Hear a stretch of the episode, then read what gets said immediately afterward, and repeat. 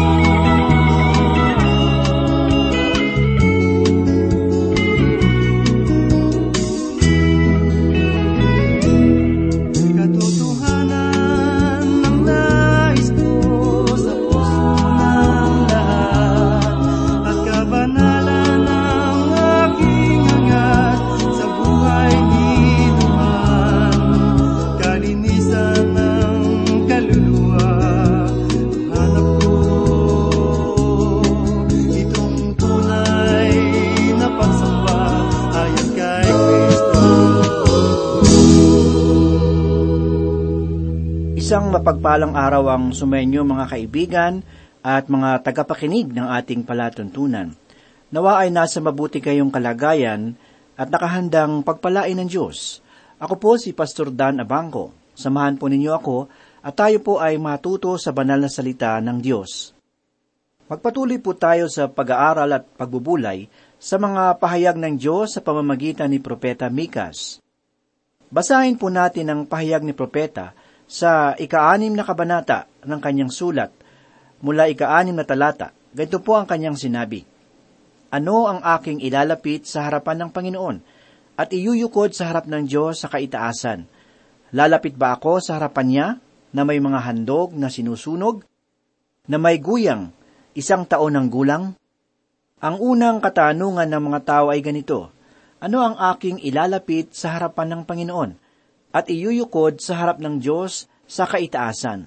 Sa ibang salita, ano ba ang problema ng Diyos? Bakit ba siya nagagalit sa atin? Tayo naman ay sumusunod sa mga ritual at gawain sa simbahan. Ngunit mga kaibigan, ang Diyos ay nagbigay din sa kanila ng pakikipag-ugnayan na kanilang isinantabi. Marahil ay ito rin ang katanungan ng ilan sa atin.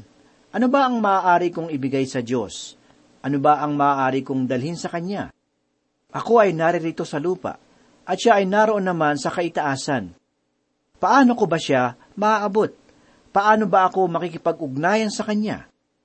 paano ko ba siya bibigyan ng kaluguran at paano ba ako maliligtas?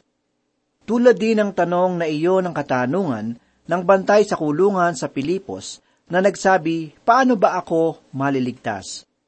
Tandaan natin na ang bantay na iyon ay isang pagano.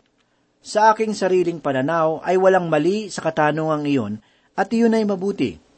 Ang ikalawang katanungan ng mga tao ay ganito, Lalapit ba ako sa harapan niya na may mga handog na sinusunog, na may guyang isang taon ng gulang? Ang Diyos ay nagpahayag sa kanila ukol sa mga bagay na dapat nilang ibigay bilang handog. Sa aklat ng Levitiko, nakatala ang sinabi ng Diyos ukol sa limang handog na dapat nilang gawin na magiging paraan ng kanilang paglapit sa Kanya. Kaya't sila ay nagtanong, sapat na ba ang mga bagay na iyon para sa aking paniniwala? Sa tuwina, ang pag-iisip ng tao ay patungo lamang sa isang bagay na nagsasabi kailangan kong gumawa ng mga bagay para sa Diyos, sapagkat nais niya na ako ay may gawin. Na ang ganitong kaisipan ay naglalarawan sa palalong puso ng tao at wala ng iba. Nais nating magbigay ng anumang bagay para sa Diyos. Tila nag-aapoy ang ating kalooban kung tayo ay mapagbigay at nakapagbibigay ng handog sa Diyos. Sinasabi ng isang taong wala sa Diyos na, ako ay pumupunta sa simbahan. Sa katunayan, ako ay kaanib pa nga nito. Ako rin ay nagbibigay ng aking abulay dito. Kung ako ay kanilang inuutusan upang gumawa, ay agad akong sumusunod. Kaya ano pa ang nais ng Diyos mula sa akin? Ano pa ba ang aking kailangang gawin? Kung inyong papansinin ay baligtad ang ating pagkaunawa sa mga bagay. Nagtatanong ang tao, ano ba ang aking dapat gawin para maligtas? Pakinggan natin ang isang pangyayari na isinulat ni Apostol Juan sa ikaanim na kabanata talatang ikalabing walo at ikalabing siyam na ganito po ang sinasabi. Sinabi nila sa kanya, Ano ang kailangan naming gawin upang aming magawa ang mga gawa ng Diyos? Sumagot si Jesus sa kanila, Ito ang gawa ng Diyos na inyong sampalatayanan ang kanyang sinugo. Matatagpuan naman natin ang kasagutan sa tanong na ito sa pamamagitan ni Lucas sa kanyang sulat sa ikalabing anim na kabanata ng Aklat ng Mga Gawa, talatang tatlumpu at isa, na ganito po ang sinasabi, Manampalataya ka sa Panginoong Hesus at maliligtas ka. Mga giliw na tagapakinig, iyon lamang ang tanging bagay na dapat nating gawin ayon sa Diyos, at ito ay ang manampalataya. Ang pananampalataya ay kabaligtaran ng mga gawa, ang nagliligtas na pananampalataya ay nagbubunga ng gawa, subalit tunay na ito ay hindi nagbubunga ng kaligtasan. Ang iyong mga gawa ay walang kaugnayan sa iyong kaligtasan. Kung minsan mga kaibigan, ang Diyos ay hindi nagdadako sa atin sa isang imposibleng daan. Hindi niya ibinibigay ang isang bagay na hindi natin kaya. Ipinahayag sa ikasampung kabanata ng unang Korinto, talatang ikalabing tatlo ang ganito, Walang tuksong dumating sa inyo na hindi karaniwan sa tao. Subalit tapat ang Diyos, na hindi niya ipahihintulot na kayo'y tuksuhin ng higit sa inyong makakaya. Kundi kalakip din ang tukso ay naglalaan ng pag-iwas upang ito'y inyong makayanang tiisin. Sinabi ng isang manunulat, ang kalooban ng Diyos ay hindi tayo idako na kung saan ang kanyang biyaya ay hindi tayo maaaring maabot. Kapag tinatanggihan natin ang pangunguna ng Diyos sa atin, ay sinasabi natin na mas mabuti ang ating kaalaman kaysa sa Kanya. Tila pinaparatangan natin ang Diyos na siya ay hindi patas at hindi makatarungan. Nagpapakita tayo ng malaking pag-aalinlangan kung kaya nga ba ng Diyos na tuparin ang kanyang mga pangako. Sa madaling salita ay tinatawag natin na isang sinungaling ang Diyos. Mga giliw na tagapakinig, pinalalakas ng Diyos ang ating mga espiritual na kalakasan sa pamamagitan ng patuloy na pagbibigay sa atin ng mga pagsubok. Maaari ninyong masukat ang lalim ng inyong mga pananampalataya sa pamamagitan ng inyong mga katunggali. Inilalaan ng Diyos sa kanyang mga pinakamalakas na tagasunod ang dakila at mabibigat na pagsubok. Mababasa natin sa unang kabanata ng sulat ni Job, talatang ikawalo ang ganito, at sinabi ng Panginoon kay Satanas, Napansin mo ba ang aking lingkod na si Job? Wala siyang katulad sa lupa, isang walang kapintasan at matuwid na lalaki na may takot sa Diyos at lumalayo sa kasamaan. Nagbibigay din ang Diyos sa atin ng biyaya. Upang mapagtagumpayanan ang anumang paparating na pagsubok. Ipinahayag sa ikaapat na putatlong kabanata ng sulat ni Isayas sa ikalawang talata ang ganito, Kapag ikaw ay dumaraan sa tubig, ako'y makakasama mo, at sa pagtawid sa mga ilog ay hindi ka nila aapawan. Kapag ikaw ay lumalakad sa apoy, hindi ka masusunog, at hindi ka tutukpukin ng apoy. Kalimitan ay idinadako tayo ng Diyos sa mas malayong daan. Isa itong uri ng pagsubok sa ating mga mananampalataya ang pamamaraan ng Diyos ay hindi natin pamamaraan.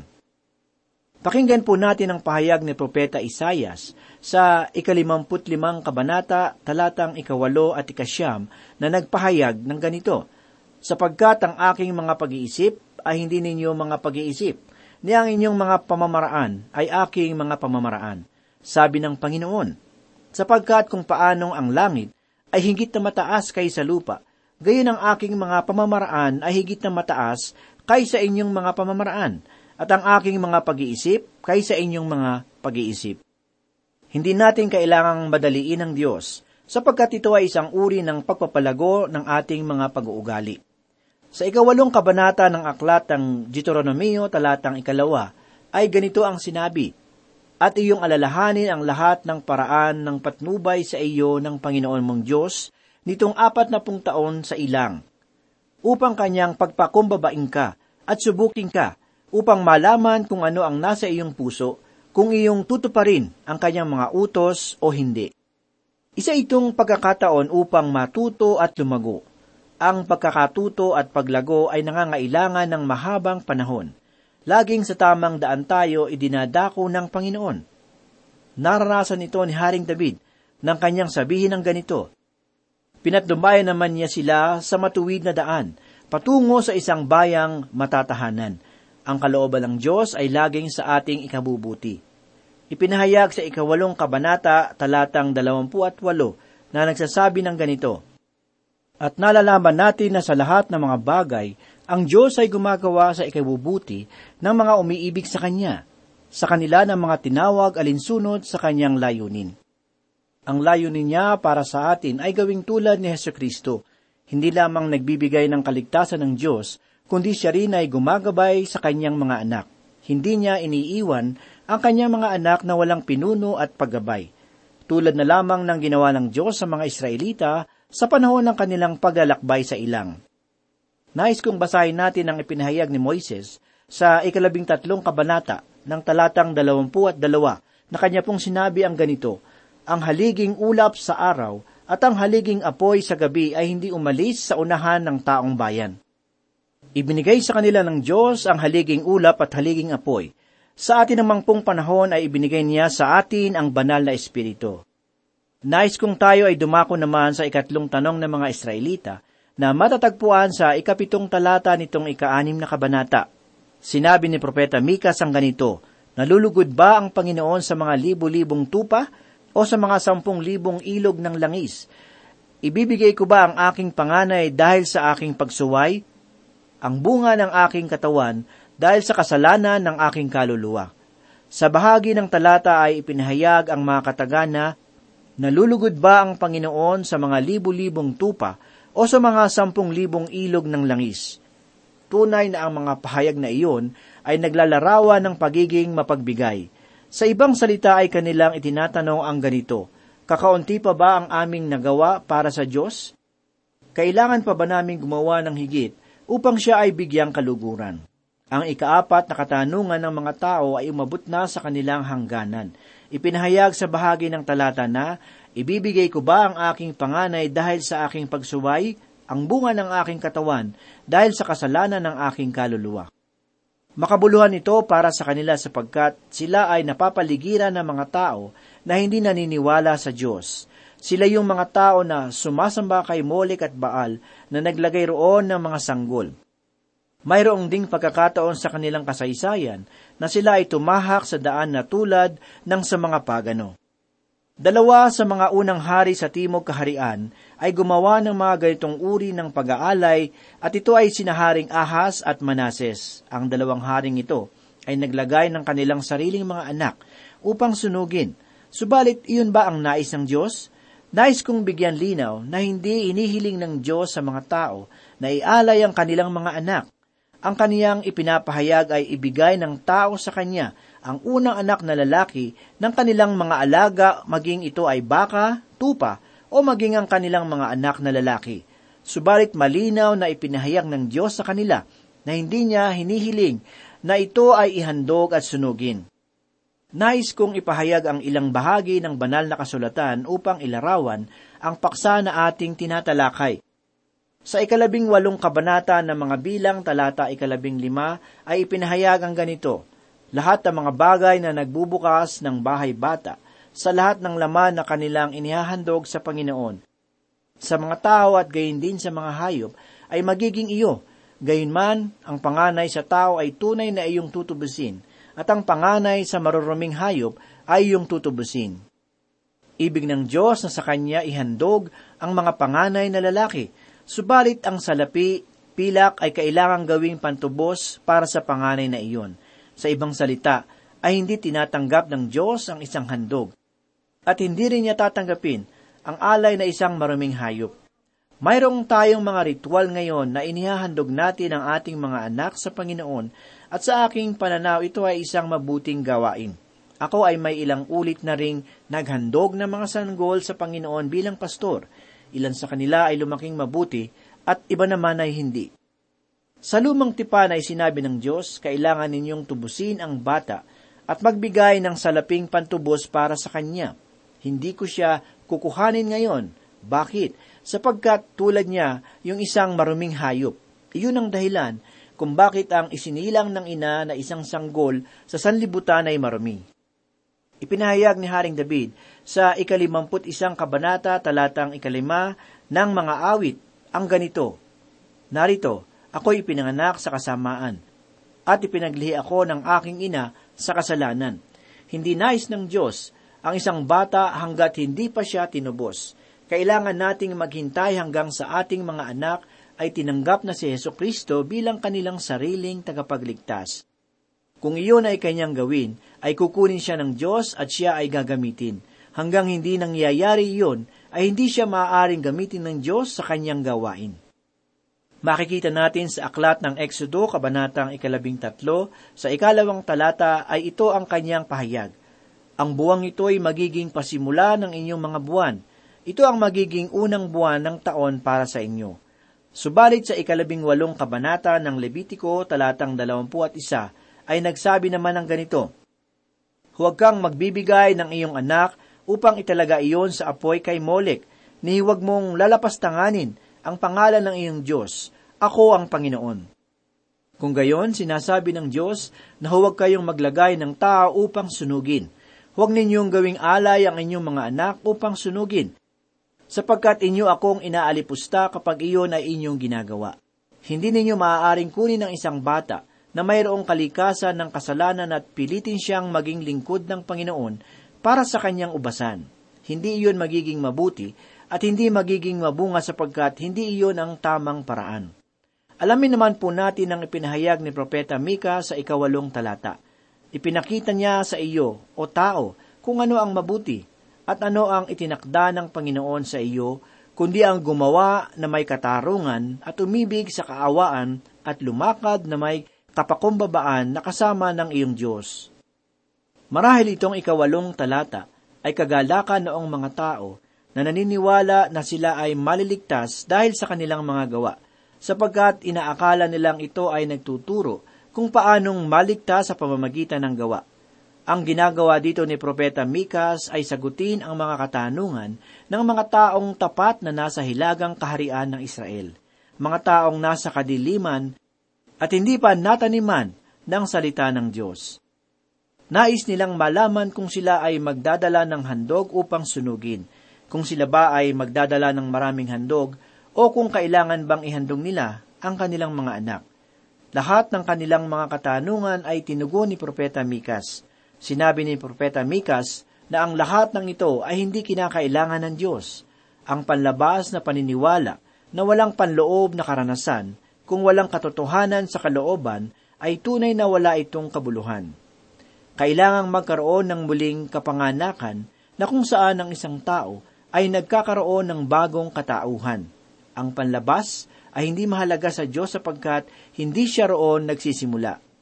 Kung ibig mong malaman kung ano ang ikinasisiya ng Diyos at ang kanyang nais sa tao, ay makikita sa talata na ating nabasa. Nais kong pag-aralan ng talata na ito ng malalim at mabuti upang malaman ng mga tao na hindi tayo nagkakaroon ng kaligtasan dahil sa ating mga mabubuting gawa. Sa bahagi ng talata ay ipinahayag ang mga katagang, ipinakita niya sa iyo o tao kung ano ang mabuti. Kung mapapansin natin ay nakatuon ang pahayag na ito sa tao. Hindi lamang nito tinutukoy ang mga mayayaman ng Israel, kundi sa lahat ng tao na nasa sanlibutan. Ang tatlong bagay na nais ng Diyos, una ay ang gumawa ng may katarungan.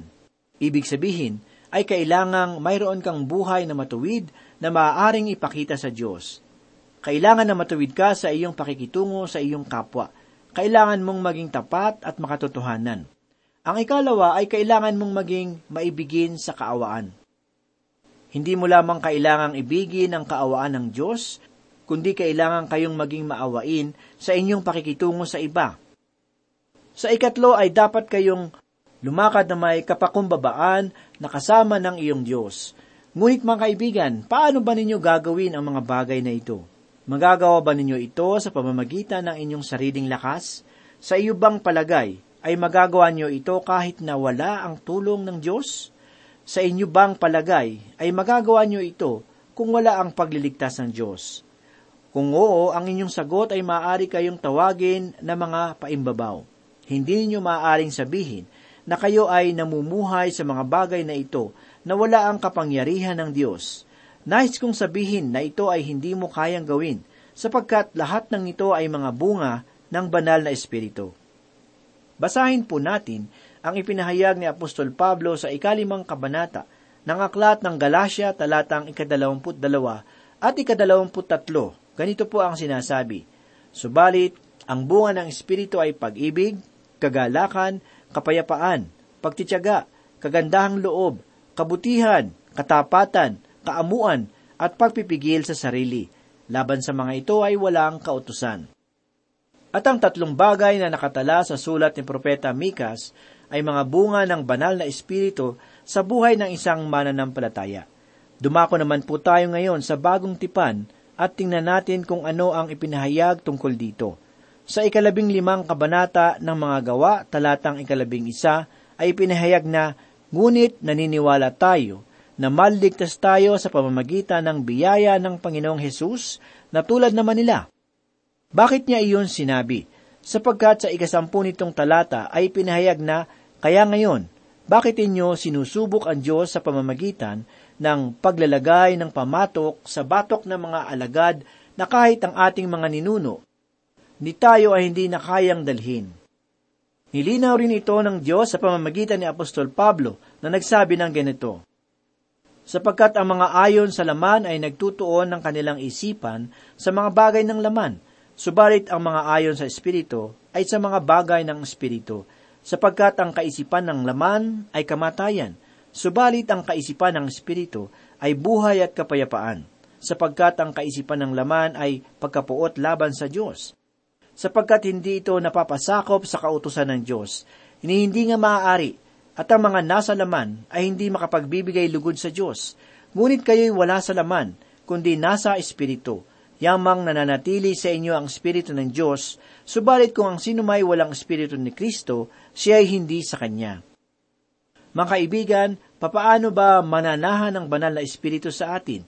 Ipinahayag ni Heso Kristo sa ikatlong kabanata ng sulat ni Juan sa ikapitong talata ang ganito, Huwag kang magtaka na aking sinabi sa iyo, kailangan kayo'y ipanganak na muli. At sila ay bibigyan niya ng karapatan na maging anak ng Diyos. Sa ikatlong kabanata ng sulat para sa mga taga-Roma mula ikasyam hanggang ikalabing walong talata, ay ipinakita ni Apostol Pablo ang kalagayan ng tao. Ipinahayag ng ating Panginoong Heso Kristo na ako ang daan, ang katotohanan at ang buhay. Walang makapupunta sa Ama kundi sa pamamagitan ko. Ang pagiging makatarungan at maibigin sa awa at ang paglakad ng may kapakumbabaan ang tanging bagay na nais ng Diyos na ating gawin. Kailangan ninyong maging tapat sa Diyos sapagkat hindi maaari na kayo ay maging paimbabaw na kaya ninyong gawin ang mga bagay na ito sapagkat ito ay mga bunga ng Espiritu. Maging tapat ka sa Diyos kahit alam na niya ang lahat ng bagay ay iyo pa rin itong ipahayag sa Kanya. Sabihin mo sa Kanya na ikaw ay isang makasalanan sapagkat nais niya na ikaw ay iligtas. Nais ng Diyos na patawarin ka sa iyong mga kasalanan at ibigay sa iyo ang katwiran ni Yeso Kristo. Manalangin po tayo. Muli po kami nagpapasalamat sa iyo, Panginoon, at muli po kami nagpupuri sa iyong banal na salita. Muli ito po ay nagbigay sa amin ng kalakasan ng aming mga kaluluwa at nagpatibay ng aming pananampalataya sa iyo. Hinihiling po namin, Panginoon, na tulungan mo po kami sa bawat araw na dumadaan upang kami po ay maging buhay na patutuo sa aming kapwa. Marami pong salamat, Panginoon. Ito po ang aming samot dalangin sa pangalan ni Jesus. Amen. Sa mo, O Diyos, may kagalakan. Sa piling mo, O Diyos, may kapayapaan. Tanging pagsama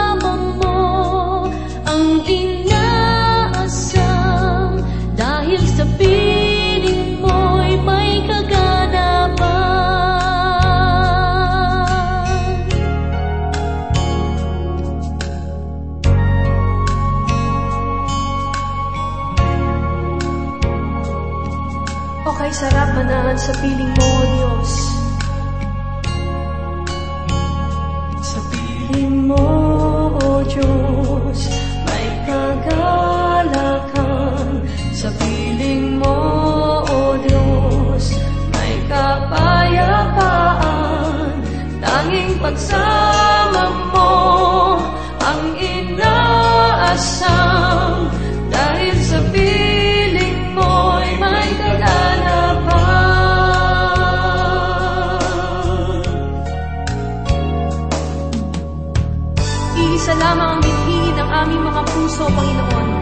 Ang patuloy naming maranasan ang katotohanan ng iyong pagsama. Sa mo, O Diyos, may kagalakan. Sa piling mo, O Diyos, may kapayapaan. Tanging pagsama mo ang inaasam. Dahil sa piling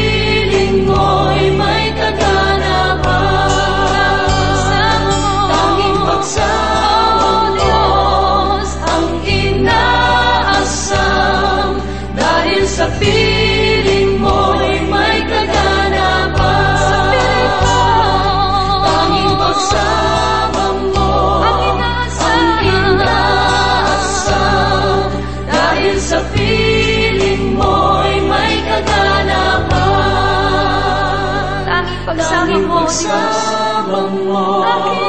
Ang inaasam.